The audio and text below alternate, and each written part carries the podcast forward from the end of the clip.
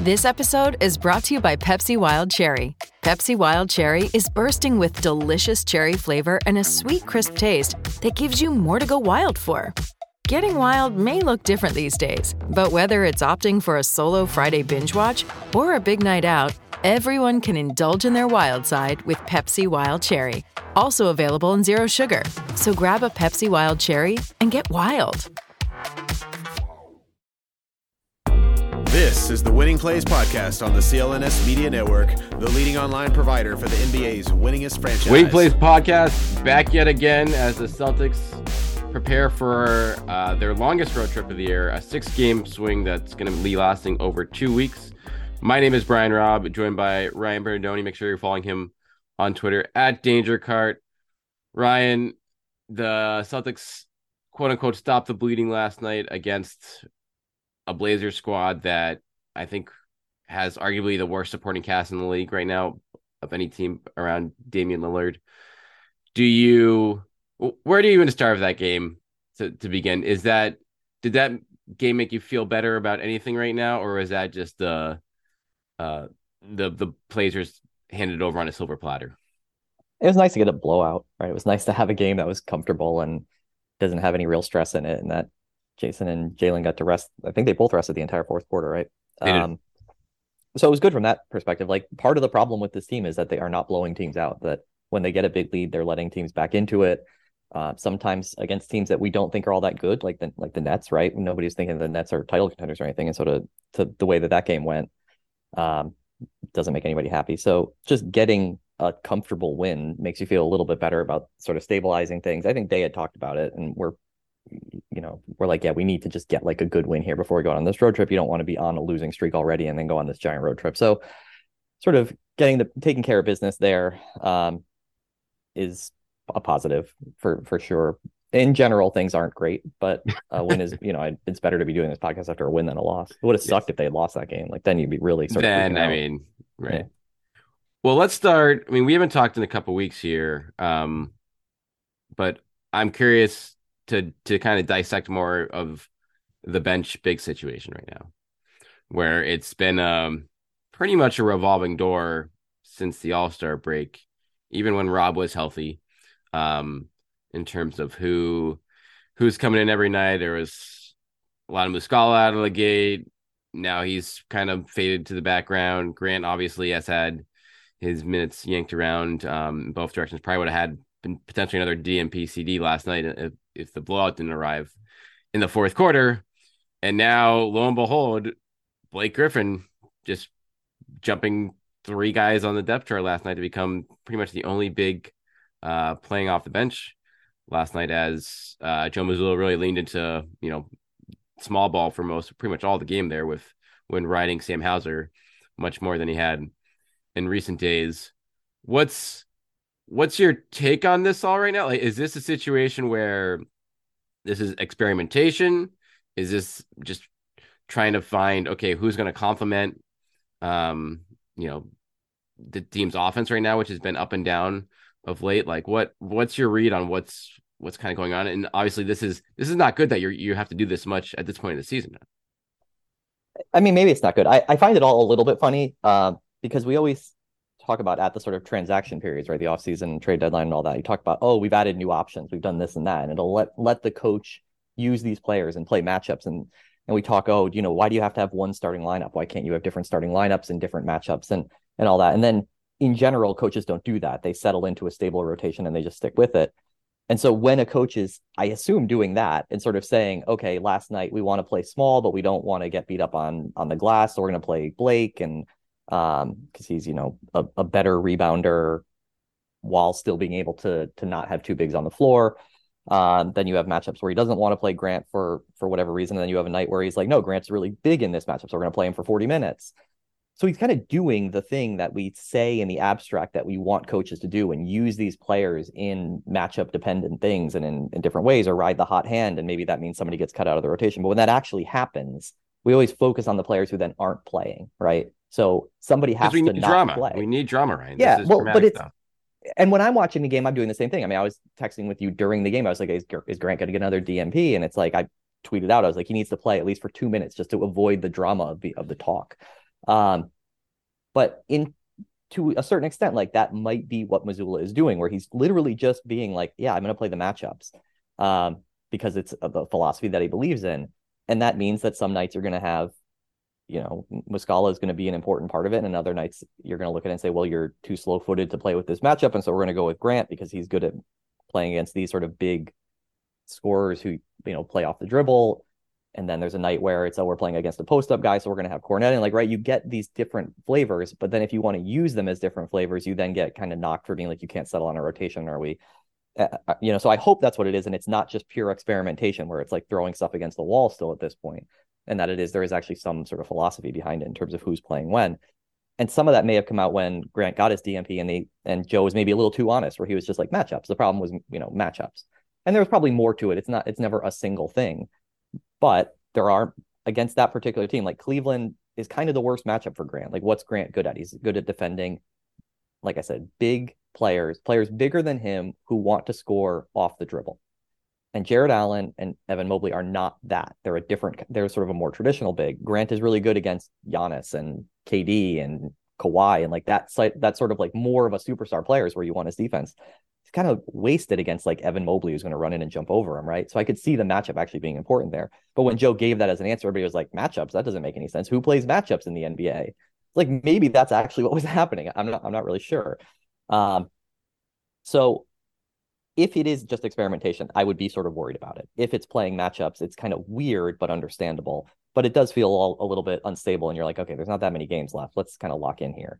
Uh, and here's my concern on that front is that the fact that I, I totally agree with you in the matchup, like, you know, the calculus there, which this is what you do when you have a bunch of you, you know, flawed bigs coming off your bench. The fact that the door was open enough where it's like, all right, well, we're not getting enough out of Grant and Mike Smith, like all these guys of late to to open the door for being like, okay, yeah, you know, Blake makes sense for tonight.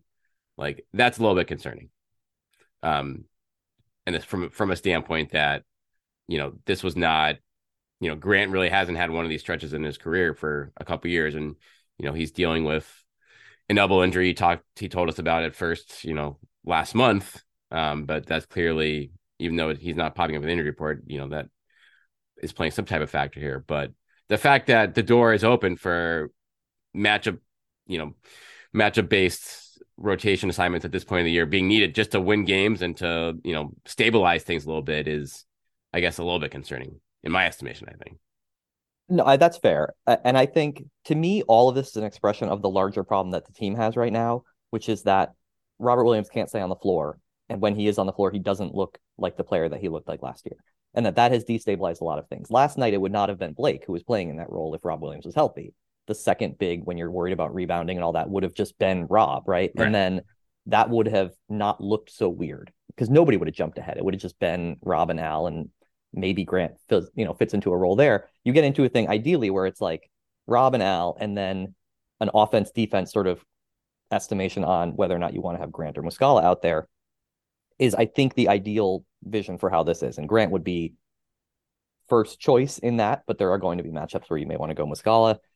And then Blake and Kornet are more sort of break glass in case of emergency. The problem is that they're always in emergency. There's an emergency. Because Grant, or because Rob cannot stay on the floor. I mean, he, it's not again not a coincidence. I don't think that the one game in this stretch, or one of the two games in this stretch, where they looked really good against a good team, was the one game, the Cleveland game, where Rob looked really good and bouncy, and he looked more like himself from not only getting, you know, he was blocking shots. It's it's also what made Mitchell's performance so impressive. It's that like he was getting to the rim and scoring over Rob when like nobody else could do anything around the rim when he was on the floor. He was getting blocks and steals, and he was looking really more like the player that he looked like last year. And then he, you know, immediately is back out seven to ten days again. And so the fact that he just can't stay on the floor has destabilized a lot about the big rotation.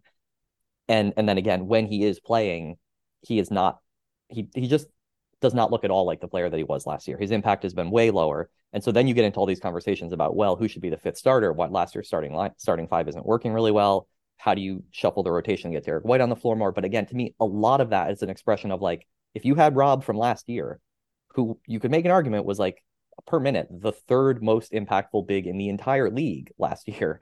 If you had that player, our version of basically Bam Adebayo or Jarrett Allen or whoever, then a lot of these things would fall into place and make a lot more sense. But because we just can't get that player onto the floor and expressing his game the way he did last year, these other questions are all, I think, in some amount spreading out of that.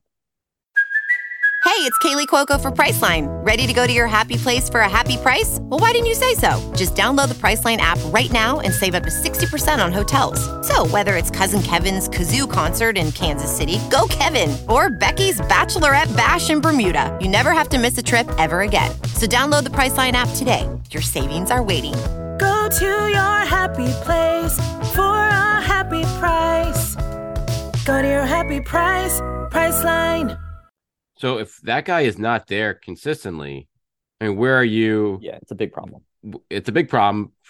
But do you just straight up say, listen, let's let's start Derrick, let's start Derrick, let's bring Rob off the bench to, you know, at least for the regular season here to keep him healthy, to keep his minutes down, to to hope that he somehow, you know, finds this rhythm or, you know, obviously decrease the odds that he gets hurt again uh, before the playoffs even arrives.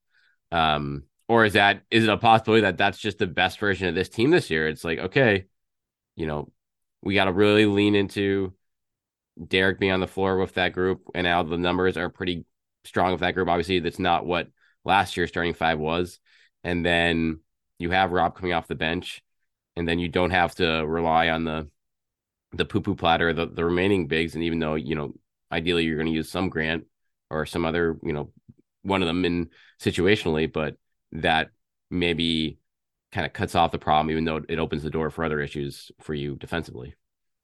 It's possible that you don't have another choice, right? I mean, he he literally just can't stay on the floor this year. He's not playing big minutes. He hasn't had a stretch where he's he's played a lot of minutes. The, I think he's only started half the games that he's actually played in, and he's played well under a thousand minutes this year, and he still just keeps getting injured every time he takes the floor. So when did the team play the best? They played the best early in the year when he wasn't available, and when yes, they were starting Derrick, who's been so good this year. And so, yeah, I mean, is that the best version of this team? Probably. Now, there's a question about is that version of this team good enough to do what you know to achieve what they want to achieve? Right. Probably not. And so, is it better to insert the high risk, high reward? Rob Williams, will this, you know, do we get a run of six weeks in the playoffs where he can actually stay on the floor? And is it like if he can't, then you're screwed anyway? And so, do you just sort of plan for that because what other options do you have that are going to work? Um, I don't think they can win four series without a version of Rob that's a lot closer to last year than it was this year, even with a lowered level of other than the Bucks, who suddenly go on a 16 game winning streak, and not say I mean over the course of 16 games go on a 16 game winning streak, but people are still treating them like they're not like a top tier, like a sort of better than everybody else tier one contender right now. Um, the rest of the league though doesn't have like the monsters on the map are not as scary as they were in past seasons. Um, so maybe you can find a way through the playoffs without a really high level Rob, but it, it's hard for me to to see that. Uh, so yeah, I mean, where do you go, right? I, you lean further in, into Derrick and, and those things, and and on Grant, I think the one thing you can say with Grant is that the players who he is the best matchup for, other than Cleveland, are playoff players, right? He's the yeah. classic sort of 16 game player that that Draymond Green has highlighted. We think um, in that you're going to run into. I mean, he even guard. I said big players who score with the ball. Like that includes like Joel Embiid, right? Who it looks sure. like we may very well be in a two-three series with uh, coming up here at some point, hopefully. You know, so even at that, where it's like a much bigger player, he still has a role in his in in our defensive strategy against somebody like Embiid. Uh, but if you get Jimmy Butler and then Embiid and then Giannis, like Grant is going to have a role Bam with Jimmy Butler, obviously as well. Like he's going to have a role in in those no matter what's happening with Rob. It's just like I said, like a lot of these things are, I think, expressions of the uncertainty around what you can get out of Robin. But you can't cut him entirely out and just say like our plan is to not have him, because if your plan is to not have him, you probably just aren't good enough, and so you have to take the risk that you plan that you're going to have him, even if you don't really believe that you will right now. Yeah, and so that's ultimately it's just in terms of what's the best way to conserve him. I mean, for the rest of the regular season when he is, he's supposedly going to come back on this road trip. I would I'd be shocked if it's in Atlanta on Saturday night, but or in Houston on Monday night because that's not those are not games where he'll actually be. You know, definitely not the Houston game. You don't need him in that game. Um, and then with three and four nights, I um after that out west, that's probably a chance for, for him to get at least you know two of those games in. But oh, like to your point on Grant though, clearly you're going to need him in the playoffs for the the matchups that you mentioned. I I'm a little bit puzzled just in the sense of now of like, you know, you're going to need this guy, like yanking him why are you jerking around, him around? from a Yeah. exactly. I I just don't see the the upside of that right now, from a like just a from a mental perspective for him. Put matchups aside, like bottom line is like if if Rob's not, you know, where you want him to be in the playoffs, like well, then you need Grant to be at an amazing spot. And now if he's questioning his confidence now because he's losing minutes to Luke and Mike and Blake, depending on the night, essentially, or not just getting into a game into the fourth quarter. That I wonder about that in terms of if it will have um, a lasting impact given his you know contractual situation as well. and this becomes a question about Joe Mazzulla, right? And use of Yeah. the roster. My concern with with Mazzulla, and I have no way of confirming this, right? It's a common thing for for young coaches, for or not even young coaches, for coaches who are taking over as head coach for the first time, is that they stick too strictly to principles that they have. Um, it's the the Mike Budenholzer thing, right? It's like he has principles about how he wants to play, and he early when he was a coach for a long time, early when he was a coach, uh, he had trouble ever sort of getting away from those and has become a better coach as he's learned that you have to be flexible and that um, your principles can be good ones, but that you have to be able to pivot off of them at certain times. And so I do wonder with Mazzulla if he has certain principles about this is how we want to play offense and this is how we want to play defense and this is how I want to use my roster. Like I said, looking for matchups and things like that. Um, this is how I want to use my timeouts, right? We all everything everybody We can go. We'll go to that one next. yeah so you take a lot of those things and it's like these are perfectly fine principles that cover you for 90% of circumstances uh, but as the season goes along there are sort of expectations for the players that you're dealing with the, the management side of being a coach um, that you need to, to consider but also that you need a certain amount of flexibility in saying in this matchup we are going to alter some of our principles in some manner now those things have to be built up over time it's why a lot of early in career coaches sort of stick to one set of principles that you haven't had two, three, four years with the same players to build up some of the habits that you need in order to then build off those habits and pivot off of those habits, but also come back to them without losing them. And I wonder if some of this is like I have principles about how I want to use my roster and how I want to play matchups in these certain things and how I want to keep players fresh and I don't want anybody to fall off. And it's like that's all well and good, but you have when you get down to 15 games left for a team that is going to be judged by the playoffs, maybe you just need to play Grant Williams because you know you're going to be playing him in the playoffs regardless of the matchups. Completely agree with that. Like I see the logic behind that. And so that but that ends up being my concern with Joe. It's like it's hard for me to tell. This is like Brad's, you know, Brad Stevens in his early career I had the same the same criticism against him. I think it's one of the things that stood out with Udoka is that he was uh he changed a lot during his first year, right? He noticed things that weren't going well and they made big changes. That was also Brad Stevens in his first year as being a GM made big big changes to the roster as, as they were going along to to facilitate that. But uh, that ability to notice certain things that are not going well and, and change them and not just say like, no, no, no, time will fix all things. Maybe, but in some cases you do want to have some other cards to play and and um, it may be time to just say like, listen, there are matchups where I don't love playing Grant Williams, but at the moment we're just gonna run with him because we need him. To, same similar with Rob, like what the risk reward, like I need to be able to play him in the playoffs, big minutes. So how do I set myself up to be in the best position to do that? Yeah. So I mean that's and that's another part of this equation with you know you hope that Joe is you know kind of sees this evolution and the playing time is one thing the the timeout stuff I mean I have to we haven't the I still can't get over the the end of the of the game on you know the, just the double overtime Knicks game and just the fact of not letting 10 seconds run off the clock because you're you're tied to not wanting to use timeouts in situations like that. So like you have to the awareness for both the stuff you're talking about and the you know in-game you know tight like guys are worn down one possession game end of overtime like yeah it'd be nice to keep those two timeouts but sometimes you just need to use them. And you need to be aware of what's going on in the court and you know be out in front of that stuff. And so that it's been a few times this year now where he's been you know he's hurt the team just straight up because he hasn't had the awareness in those spots to see this is going to fall apart here and i have a timeout to save it but i'm not going to use it because i thought about it too late or or in the case where he does use it he does it and pretty much takes away a, a potential possession for the team. So that's something where i think i you see at least a low growth on that front on wednesday night against the blazers in the standpoint of the minutes were way down for Tatum Brown, didn't play the fourth quarter. The minutes were way down for Al in a game like that. I think like a few weeks ago, like at least one or two of those guys come back in the fourth quarter for a meaningless stretch.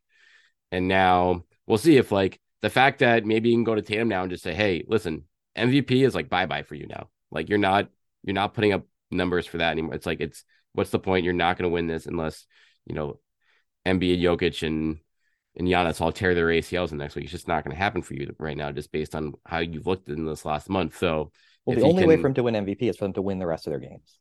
Right? Pretty much. Like if they go, if if they lose one more game and go 60 and 22 then like and get the one seed then like it will open up the possibility on the team going on a super hot streak but that gets facilitated by at you know as Skal was focusing on a lot yesterday on managing minutes late in the season and being able to be your best in the minutes that you play uh, and not just trying to make you know the 40 point games are fine but if you're the if you end up as the three seed like you're just not going to be the MVP like um and you're probably not going to be anyway you're right like you you know just to scale back on some of those things focus on being finals MVP Right. That's my thing. Right. Like be the finals MVP. That then that'll be cool.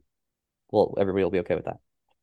So like at this point, I mean he he should have first team all NBA locked up, I imagine, barring a really rough 15 last game. So I, I think he's pretty much yeah, first point, team All NBA makes sense, right? Um, Jaylen probably not going to make All NBA now. Um, it would, it probably. I mean, in a there's a manner of thought that the best thing for the team would be that he does not make all NBA and that the new CBA changes the extension rules in a way that he can be extended at 30% instead of having sure. to go to 35%. Like that would actually probably be the best thing for the team. Um, so there's some of that stuff. But yeah, the individual stuff at this point in the season needs to fall away. The team is not blowing away everybody. They're the two seed and closer to the three seed than the one. There's a focus on those goals and not on the individual goals that you can have if you have a five game lead at the top of the standings at the very end of the season. So um, and those things generally take care of themselves if your if your team is playing really well. On the timeouts thing, I almost want I almost want him to like I said, like have you have these principles that you stick to. And I would almost be fine with if his principles were like slightly altered to where it was like you get five seconds, right? You get five right. seconds. And after five seconds, if things aren't looking the way I want them to, I take a timeout. I'm just going to count it off in my head or six seconds or whatever, like some amount of time where you say, you get this amount of time to see if you can press and, and gain an advantage. And if you can't, I'm going to take the timeout. And then the bigger one of the thing that, that Brad was really good at, which is that as soon as the play gets into a spot where the offense no longer has an advantage, you take the timeout. So the ball goes to the wrong player in the wrong place. And I don't care if you have five seconds left on the clock. You take the timeout. Right. You're not, you don't, it's just, it's just better to give your, your team a, a chance to reset instead of having, not to pick on him, you know, Grant Williams take a pump and sidestep three. It's like if you take the timeout when he catches the ball because he's clearly not going to get a good shot off, I know you don't have much time left but you have some time left. And I know in some of these situations, like you said, you waste 10 seconds. Like give yourself five seconds. That's fine. But then take the time out. That it's that's what it's there for. Like it's not always the right decision. I understand that there will be times when it doesn't work out for you. Um, but like be a little bit more flexible in the way that your that your principles are are set up for that instead of just being like no i don't like to call timeouts in these circumstances i always think it will be better if i don't yeah so that's I mean that's I think a growing pain situation. Um, and I'm sure that's you know he's probably second guessing himself plenty after going back and watching these games. Um, but when you know for a guy who is so you know very analytics driven just in terms of how he talks to us, um, you know just seeing the the value of situations like that where even advancing the ball like saves you those five seconds in the sense that sometimes um sometimes so like it's it's sometimes you end up inbounding into the backboard anyway. I right. mean, the one. I, so last, I know we're we're up against a little bit of time here. I, I, again another thing I highlighted on Twitter. Some of it is bad luck. They had six yeah. really good shots to win both of those games, and they went oh over six. Tatum's got a Tatum has a layup. Al Horford has a three. Peyton Pritchard has a layup. Grant Williams has two free throws. Marcus Smart has a tip in. Every single one of them goes out. If any one of them goes in, then they win one of the two games. And if two of them go in, you win both games. And the games don't right. Like, so they, there is an amount of, and I know nobody likes it when I talk about luck. I get these pushback and I'm like, it's not luck, it's clutch, it's this and that. I'm like, well, they were really good in the clutch before, and they had to make good plays to force some of these games to even get close. And then some of the games they blew leads. It's, oh, there is an amount of it that's like, I can't rip him and say, oh, you need to take a timeout here and there when it's like, you know, if, if the free throw goes in, the game is won if Al makes the three that he's shooting 60% on this year, the game is won, except you miss 40% of them, and that one missed. And it's like, so there's an amount that I can't, I don't, we don't have a, monopoly on being right. We may be wrong. We were wrong all the time, right? And it's so you have to, that's where I get back into like principles and flexibility and wanting to be able to be adaptive on certain these things. Um, and I hope that, that, like you said, it's growing pains and that, that they improve or that it turns out that we have been wrong all along and it was just bad luck. I don't, I don't really know, but, um, yeah, it's been a not great month and a half, I would say, on on on how you feel about this team in terms of title contention. And there's a lot of different factors that go in. And unfortunately, one of them at this point is like, eh, we have a first year coach. We have some questions about some of these things. So um it's it's it's the way it is. If it all played out, if it was all just a simulation and we just watched the computers run, it wouldn't be much fun. So I guess that's what we get out of it. All right. Well, let's wrap up on this. What what's a good road trip now? What do you need to see? I mean, clearly from a record standpoint, first of all, and then where are you hoping for the most improvement on either end of the floor to to to convince you that okay, this is a team now that's back on track towards being a, a top flight contender beyond obviously, you know, Rob coming back and looking closer to himself. Well, that's the number one thing. Beyond that, um, yeah. What's secondary? We already covered that one. Yeah, four. I'm right. Obviously, everybody looks at it and says that you need to go at least. You need to go four and two if you really want to say that you're a contender and chasing the one seed or a contender for the one seed. You may have to go five and one. That Sacramento game looks really difficult.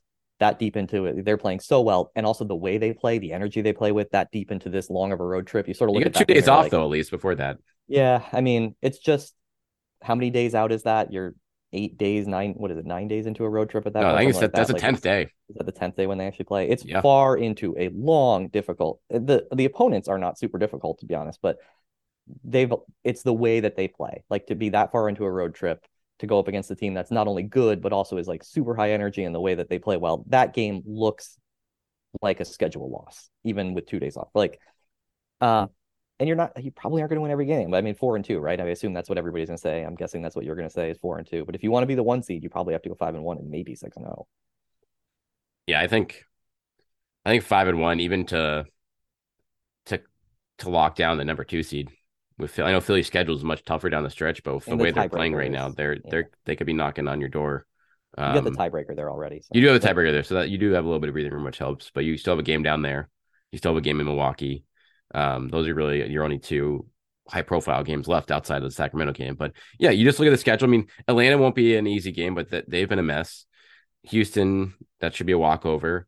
And then you have Minnesota's been so up and down. Like who knows exactly. them? Utah's definitely on the downswing post trade deadline. Right. Um, Portland on the back to back. That's beat, ideal. It's they, yeah. they're so bad. Like they, sh- I mean, I don't know if they're gonna have Simons back at that point, but yeah, even probably. so, like that's even on the back to back. That should be when you're able to take care of with the the skeleton crew of big. So yeah, I mean, uh, if they're if they're serious about this, I'd say five and one. Like I know it, it seems like really hard, but if but that's one where if but I think you're the same with me, right? If you're talking about the one seed, you have to go five and one. If you're talking yeah. about a fine road trip that stabilizes you as a sort of where they are currently, four and two is reasonable. Right. That's what you're expecting.